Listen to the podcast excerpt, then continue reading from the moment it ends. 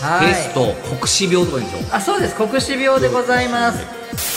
総人口4億5000万人になのに1億人ぐらい近く死亡されたとちょいちょいちょいちょいちょ意外とそれはワクチンあんまりないんですよね いないのないんですね今でもないですね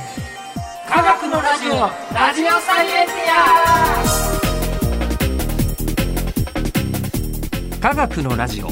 これは日本放送アナウンサー聞きたがり吉田久典が国立科学博物館認定サイエンスコミュニケーターで大学講師をしながら芸人をやっている不可思議変態人間黒ラブ教授とともにさまざまな科学サイエンスを根掘り葉掘りと聞いていく番組であるィア科学のラジオラジオサイエンティア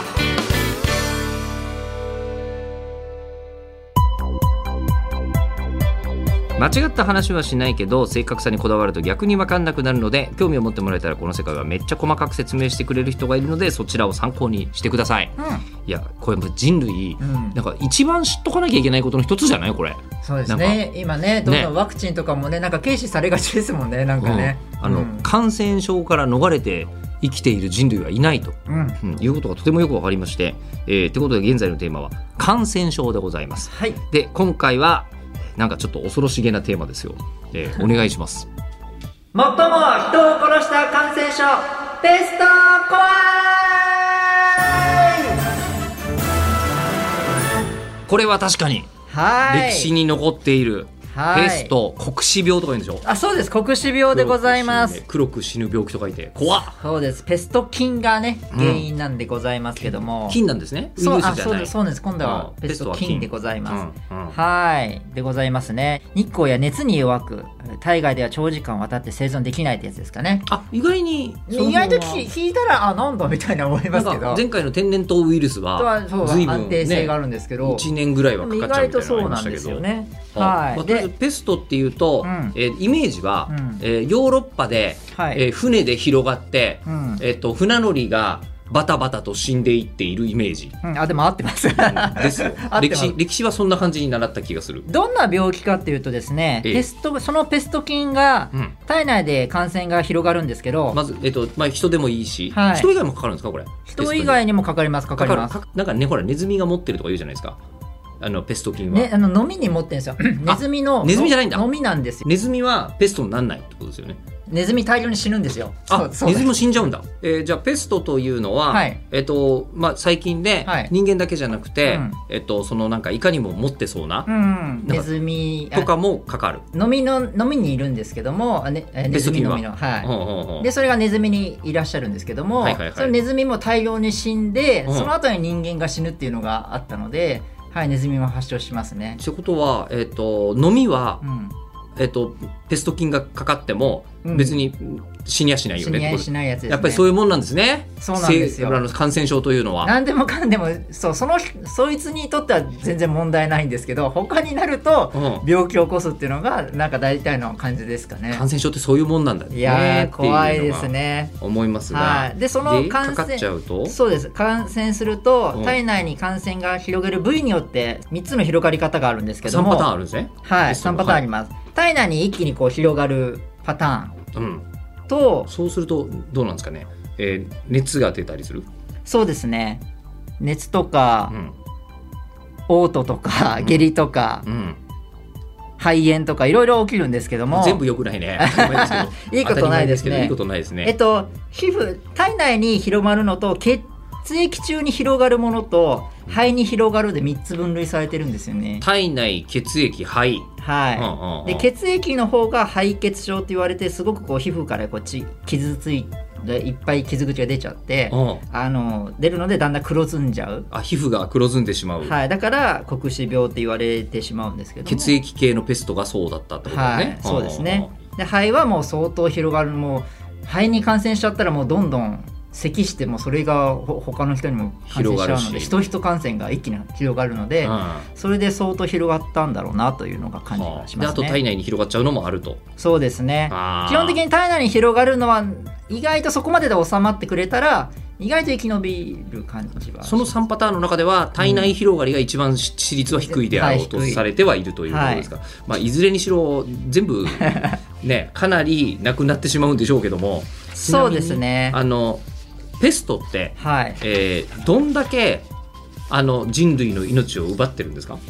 えっとですねこれまで3回のパンデミックが起きていてそんなに起きてるのはいほうほう2回目の中世です多分1300年ぐらいですかね1300年ぐらいに起きた時代は総人口4億5000万人になのに1億人ぐらい近く死亡されたちとょいちょいちょいちょいちょいちょいちょい1300年ぐらいっていうのは、はいまだ人類の総人口は今より全然少なくて4億全然5000万、はいえーで、えー1億人はいえじゃあちょっと待ってえー45人のクラスにいたとすると10人死んだってことそうですね当時だからえーもうしかも感染どうやって感染したか分かんないとかそういう時代なので怖っそうなんですよめちゃくちゃ怖いじゃないですかそれ当時のイングランドやイタリアなど人口が8割ぐらい減ったっていうすごいやつですね怖っいやもう本当恐怖でしかないでしょうねもうこんない時代やは嫌でしょうどういう人生観やっぱり気になりますね 僕あのそうだよねうん急にだって発症してね死亡しちゃうってことは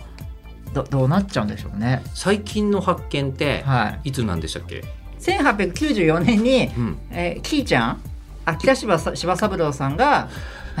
あの発見したんですよキーちゃんがキーちゃんがキーちゃんペスト菌をまあでだからもう1300年代に2回目に起きたやつっていうのは、うんもうあの本当にバタバタ人が死んだわけじゃないですかそうですね国民8割死んじゃうとすかごいですいよ、ね、う段階だけどこれ1300年代でしょ、うんで細菌が見つかったいわうんゆるこう細菌というのはこう、えー、とちっちゃなバチルスの方ですよ、うんえーが見つかったのがうん1800年代のはずだから、うんうん500年ぐらいは原因わかんないまま地獄の年地獄だ よね。ででまあ、でもとりあえずパンデミックがなんかわかんないけど収まってはいったってことですね対策は立てられないけど、はい対策は立てられないけどそれってやっぱりまあ免疫とかが、まあ、ある程度集団免疫とかそう最です近言いますけどそうですそうです獲得したからもう残ってでイングランドとかイタリアで生き残った2割の人は、はいまあ、とりあえず俺まあなんとかなるなかんみとたいかなでもいろんな各地でどんどんまたペストが出て黒死病がどんどん出てきてなくなっては撲滅はできてないから、またそう天然痘の時は撲滅できたけどもそうですそうですそう北里柴三郎さんがペスト菌のお原因を発見したりあーしましたねどうやって予防するかもネズミを退治すればいいんだってことも言ったりしたり一応今14世紀にその1300年代、うんあの世界中で大流行したっていうじゃないですか、んでその時に日本には、えー流行したという記録が今のところ残ってないと、えーでなんでかというと、えー当時モンゴル帝国じゃないですか、おーえー元があのこうやってたんだけど、うんうん元が日本に一回攻めてきたので、日本と中国の大陸との関係って結構長いこと、うんまあほらねあの遣唐使とかうんいっぱいやってたけど、うん元とは日本は戦ってっから交流しねえとあーいう時代とハマったから日本はペスト入ってきてないんですってあよかった大流行時代に。 よかったいやだからその時に、うんなんつうんですかあの LCC とかあったら大変なことになってたんです よ。安いねバンバンこうペストの人がいペやスでトも保菌そ者うながっちゃいますね来ちゃってたはずだけど日本は当時大陸との関係をほぼほぼ断っちゃってたかいやらよかったわ日本はペストにかからなかったんだね。すごいですねあーでとりあえずあの北里さんが、うんえーまあ、日本にはあまり入ってなかったけどもそう細菌学者としてそうそうそうそう見つけるという素晴らしい業績を残しそうペスト菌見つかった、うんつったらワクチンでしょ次は。意外とそれはワクチンあんまりないんですよね ないのないんですね今でもないですねペストのワクチンってないのあのホルマリンをで不活性化したペスト菌のやのワクチン使われたりしたんですけどあんまり有効性がないんですよねあそうなんだ。うじゃそうそう簡単にやっぱワクチンって相当難しくてんなんかうまく効かないんですよねだからワクチンが作れるっていうのも100%作れるわけじゃないんだ。はい、でまあ抗生物質で少しこうやってるんですけどもあなるほどそうかそうそうそうそう菌だから抗生物質で死ぬからそうそうそうそう対症療法でってことですかそうですね今だと今だとペストト、まあ万が一かかっても、うん昔はもうめちゃめちゃ死んでたわけですよねそあのそれが今はう、、うん、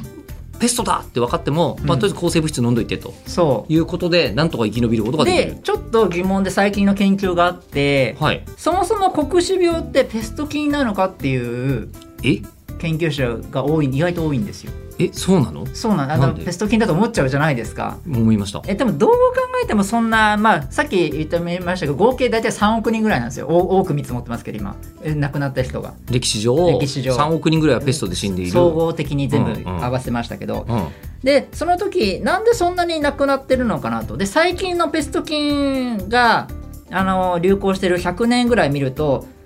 そんなになんそこまでの死者の数ではないんですよ広がり方も遅かったり感染の仕方がああなんでだろうっていうのはちょっと疑問に思っていて、うん研究者さんたちはじゃあ当時の亡くなったしし死体というかをもう一回調べ直そうっていう研究があ遺伝子とか見てみましそょううですそうみたいなことですね今のか最先端の科学研究でうんうんうん見てみようっていうので結構いろいろけ論文が載ってたりするんですよね。うんでそうするとまああのやっぱりペスト菌でした。あやっぱり やあのっぱりペストであの死んでなかったわけじゃないぞとペストで死んでるぞ とそうですしっかりとペスト菌だったんですけどじゃあ、うんなんで死んでるのなんでこんなに亡くなったのかっていう原因が分からなかったんですけどもえそんなに毒性は強くないってこと毒性はあるんですけどあのなんて言うんだろうひ感染の仕方が弱かったり思った以上に弱かったり、うんうん今の細菌のだけを見るとですようんうん意今外残とって少るなペかスっトたんです菌をね見るとはいうんでなんでなのかなということでこの間去年ですねアメリカの一番有名な雑誌「サイエンス」とか「ネイチャー」とかあるんですけど、あはいはいはいその「サイエンスで」うんあの去年の重大科学業績の一つに2022年のそうです、うん中世の黒死病が欧州人の遺伝子を変えたことについての新たな洞察っていう研究論文が出たんですね。え去年の研究トップ10の中の一つそう入ってるそうなんですよそのぐらい重大に、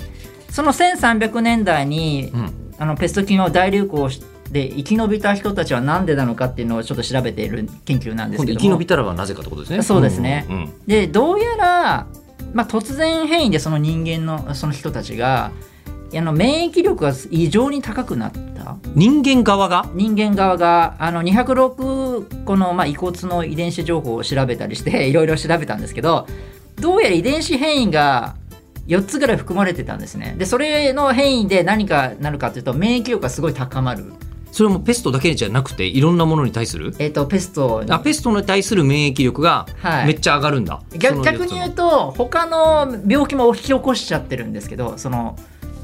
遺伝子変異したことによってペストには強くなるが別の風合いも出ている自己免疫疾患って言って免疫が強いがゆえにうんいろいろなこうし感染しあのなんだろう体が熱持っちゃったりとかクローン病とかあーいろんな病気にかかりやすくなっちゃりはしたんですけどもでもペストには強えと強かったいうんでうんそういう人たちがおそらく生き延びたんであろうとだからあの欧州人の遺伝子を変えたつまりその以外の人たちは生きられなかった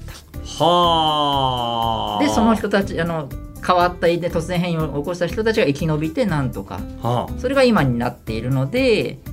これワクチン作れないものに対しては、うん体側体ごとそうそうそう人類は変わったという体がアップアップデートしたってことですかねはあアップデートしたけど他のところではダメになっちゃったっていう、まあ何らかの病気不具合がいを引っきぱい出ると起こしちゃってる可能性はあるかもしれないはあそういうニュースがであニュースというか論文が選ばれたんですけど、うんまあそこにつながるねるなと思って今日ちょっとお話ししたかったんですよねこれ。はこれはすごいはうんえじそうゃなんであす感染症があったがゆえに我々はそもそもの設計図が書き換わってるということですねい。そうですね。へえあのあこの間のペーボさんあの沖縄のあのノーベル賞を取ったはいはい沖縄はの科学大学にいらっしゃる、はいあのあの人の研究もちょっとその辺の似たような日本人のあれが書き換わったからそんなに、えー日本人が、えーコロナではそんなに、えー軽症が多かったとかそういうのもちょっと似たような話で、いあり得る話ではあるわはけいですそようね、ですそうです今そういう研究は今すごく盛んですね、じゃあ今これもうあのなんですかペストがうん、あったがゆえに、うんあのこうなんですかそういう遺伝子が書き換わったみたいなのと、うん同じようなことというのは実は無数に起きてるけどもそうですまだ我々は気づいてない可能性があそうですねあのありますねだから原住民プナンの人たちそうそうそう今それそう会いに行って、うん我々はうんもう、あのお前らすぐマラリアかかるから、うんもう絶対長袖で長ズボンだぞって言われてるところで、うんそこのあのもう3歳ぐらいの子が全裸で走り回ってるん ですよであれはもう全然そう多少蚊に食われようとあじゃああの子が大丈夫な僕もみたいなのはダメですダメだと思うんですよねはい全然ダメだはいもしかしたら遺伝子のあれ が違うのでそうでしょうねまあ違うんでしょうねうん絶対違う違うんですよね実際にね絶対違う、はいうん、だってもう4万何千年ずっとボルネオで暮らしてるんだからそうそうそうれはボルネオにあ対応のした存在する細菌とかそうそうそうウイルスには多分強くなってるんですそようでね。すそうですで我々は逆にはい日本でこうあのずっと続いているウイルスとかにうん強い人間になってるから。そうそうそうそうですそうですまあ、さっきも一応言いましたけど、うんあのこうおたふく風邪とかは、うんあの小学校の時にみんなかかるから一応大丈夫みたいな、うんなってるけど世界的にはダメだったりすると、うんそういいううこことということはそうですその通りなんですよねいややっぱりこう地球上こんなに人が動くようになった時代ってないわけだからは海外行く時はそういう意味では本気で油断しちゃいけないですねいいや本当もうワクチンは絶対打った方がいいですしとうん思いますね感染症学すごいな、はい、ということで番組ではですね聞いてる方からの質問を募集します科学的に気になること黒ラブ教授に聞きたいこと感想などは科学アットマーク 1242.com kagaku アットマーク 1242.com まで送ってください、えーではまた次回で今回行くときに、うんえっとねあの僕はトラベルクリニックってとこ行きましたよほうほうほう国際感染症センターのすごそいうねいうとこはこういう情報いっぱい何円ぐらいお金かかったんですか、えっとね、1回、えっと狂犬病の注射を打つのに1万4000円とかかかるんでまあ、それでもねそれでも打った方が絶対いいです4よ万2000円あでで4万2000円で一生分のワクチンなそのうにそうそうそう狂犬病をあ助かるわけです免よ疫と考えたら、うんそうでこの中でもし狂犬ね、はいそこにいる狂犬に噛まれた場合、はいえー生き残る可能性一番高いのは僕ですからねいやそうですよここに神経症の病気ですからねそう本当に怖いですからもう有楽町には狂犬 が、えー現れないと思いますけどもそうですねうんということであのぜひ海外行く時にはうん油断せずに、そうそうですねそういう専門機関に相談した方がうん良いと思いますよ。絶対いいはい、ということでまた次回お相手を吉田久典と黒ラブ教授でした